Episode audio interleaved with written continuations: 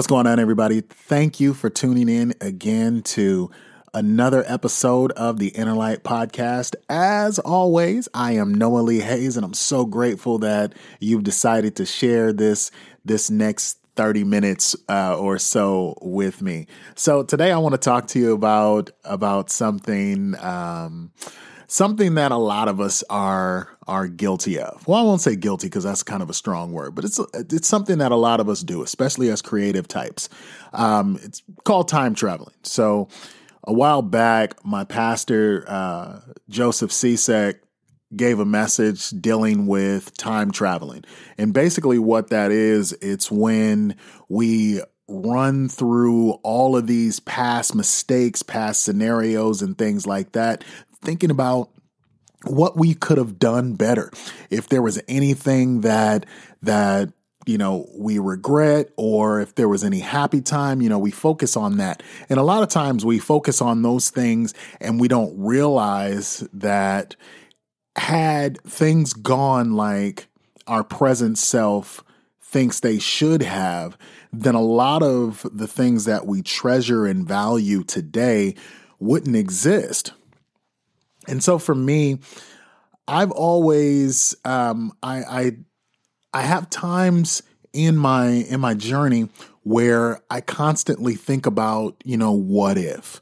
What if I would have done what if I would have done X, Y, and Z at an audition? What if I would have made the effort to go to an audition? What if I would have moved to New York sooner? What if I would have moved to Los Angeles sooner? What if, what if, what if, what if? And what happens with these what ifs and staying in the place where you're thinking about what if as time goes by. The thing that's most precious to every human being, time. Time goes by, and during that time, you could have been working toward those dreams that are still in your heart, working towards making those things manifest. And you know, once he he gave that message, uh, he gave he gave that that sermon. I want to say about four or five years ago, and that's really that's really stuck with me because I have there's a lot of situations where I think about what if, and what always comes back is if I would have done X, my children wouldn't be here. So, um, as most of you know, if you don't know, I worked on Soul. And so, Soul, my first day at Pixar, my first day on campus after getting the grand tour from the genius that is Pete Docter, um, I had the most amazing experience when I sat down during the storyboard session. So this is before, well, they say Jamie Foxx was always the first choice, but they had me in the booth first. So I'd like to say that you know, I, I paved the way for Jamie Foxx. Um, so, um, you know, Foxx is a great guy. Where this was the this was the second time I've gotten a chance to work with him. So, as I'm sitting there going through the storyboard, I'm like, oh my God, this is my life. I swear this is my life. You know, I'm that guy that constantly thinks about what if, why am I teaching school when I should be on stage? The whole nine, just like Joe Gardner. Um, some of the scenes I did ended up on the cutting room floor, and one in illustrated just that. So, as I'm watching this scene, the scene is titled Living the Dream. And so, in this scene, I'm in a coma. So, me, physical Earthling Joe, is in a coma, and my spirit uh, my soul, which is being guided by 22 through the through the ether, 22 takes him to the place where human dreams bubble up to the bubble up to the heavens. And so we find we jump into one of Joe's dreams. And so just like me, I've had this dream of walking into the principal's office when I was teaching and saying, I quit, slamming the door, going off uh, to New York, auditioning, getting a show, and living my life, winning Grammys, Tonys, Oscars, Emmys, every award you can imagine, being a philanthropist because my talent, my gift has really made room for me and given me the opportunity to be a blessing to people. All right. So he gets a chance to to do this, but what he finds is that yes, he has everything he's always wanted career-wise, but he's alone. For me, that's been one of my one of one of the things I've always thought of is if I would have done X, Y, and Z, I'd be alone. My kids wouldn't exist. Um, the people I love wouldn't be as close as they are now. Part of me thinks about the loneliness, and then another part of me says, No, I'm a pretty gregarious person. I would have a new life. Yeah, I'd have a new life. I'd have people that love me, but would they be as special or would my kids be the people that they are today had I not gone the same route? So what what I realized while I was watching while I was watching myself play myself as a cartoon as a, as a spirit is that yes, it's good to have markers or to remember what happened. It's good to think about what you can do better instead of what you could have done better.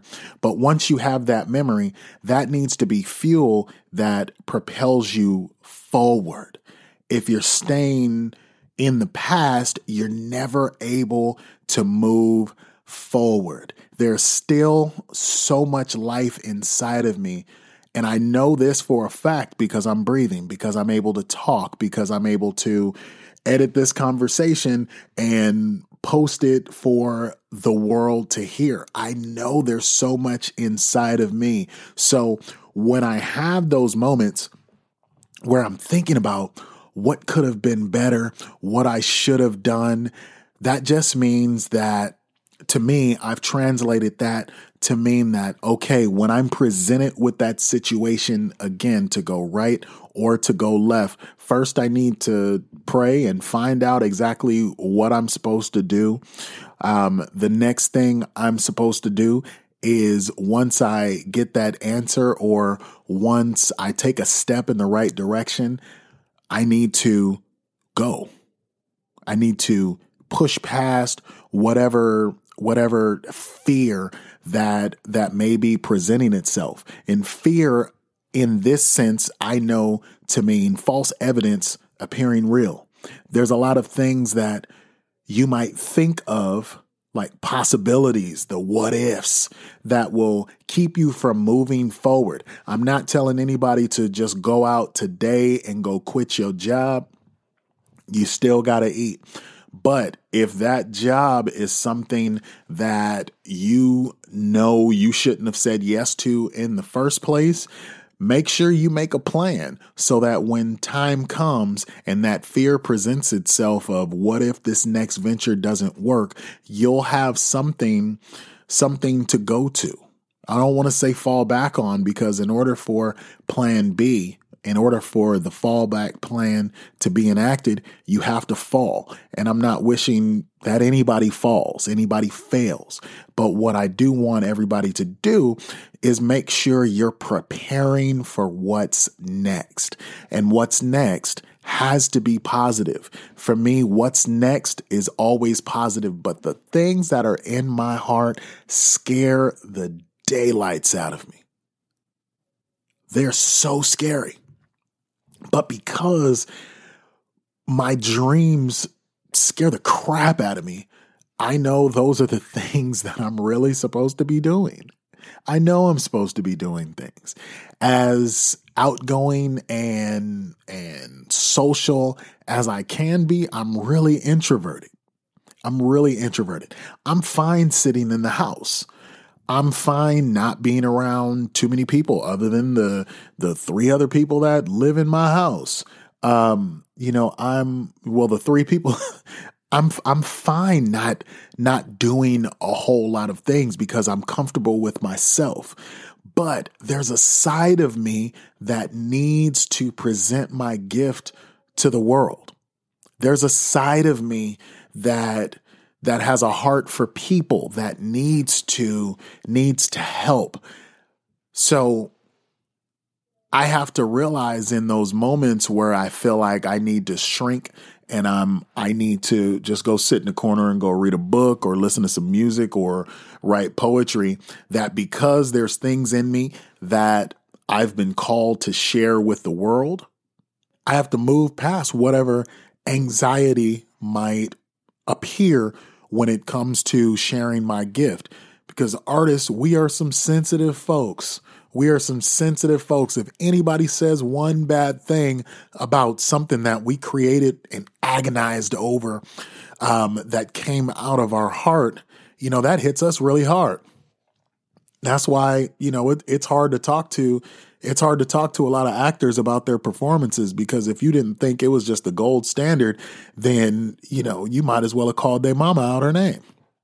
But even then, if you're praising someone who is really into their craft a little bit too much, they start looking at you like, no, that's you're not telling the truth. You're you're gassing me up right now because I did X, Y, and Z wrong. We agonize over all of the things that we have done wrong and rarely focus on what we did right. So I know I have to push past all of that and continue to move forward. But that watching myself in this in this sequence really hit me to the point where you know I know that there's so much more that I can be doing. There's so much more that I'm I'm going to do. There's just a lot more there's just a lot more in me and I don't need to lust after the past. I don't need to continue to think about what if. What I need to do is make sure that I keep a journal with me. I keep a journal, I keep a notepad, I always keep something to write because ideas always come to me.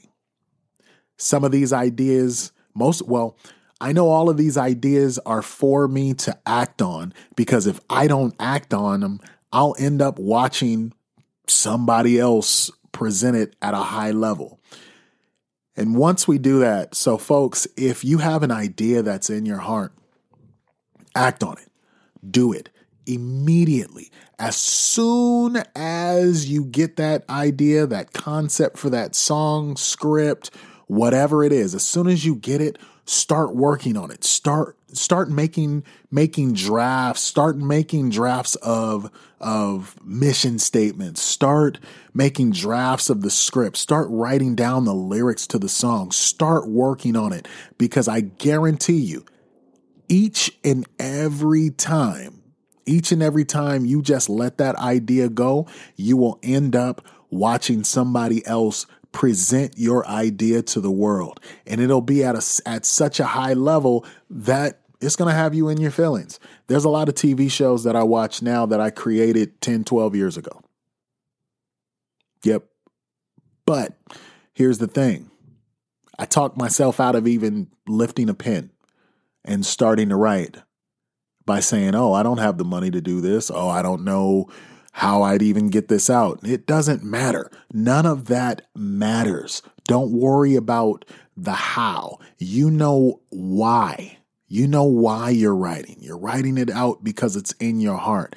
That feeling in the core of your soul that gives you strength, that that helps get you up in the morning. That's the thing that you were put on this earth to present to the masses. So today again, you know, I could talk about this all day long. So, one, I just want to encourage everybody to live in the moment, be present at every moment. Two, make sure that any idea, anything that comes to your mind that's positive, that will push your dream forward, act on it. And three, remember that there's nobody on this earth like you. There might be somebody that's similar, but there's nobody on this earth that's like you. And because there's nobody on this on this earth that's like you that's exactly like you, that thinks your exact thoughts, that walks the same as you, that has the same electric smile as you. Because you are unique, you are special, and you have something that every that that the world needs. You are a light that the world needs. So make sure you focus on that inner positivity and let your inner light shine to the world. We need you. We need you in the present. Staying in the past causes you to dim your own light. So, with that, I'd like to encourage you to get to work. My name is Noah Lee Hayes. Again, this is the Inner Light Podcast. Thank you for tuning in. Peace.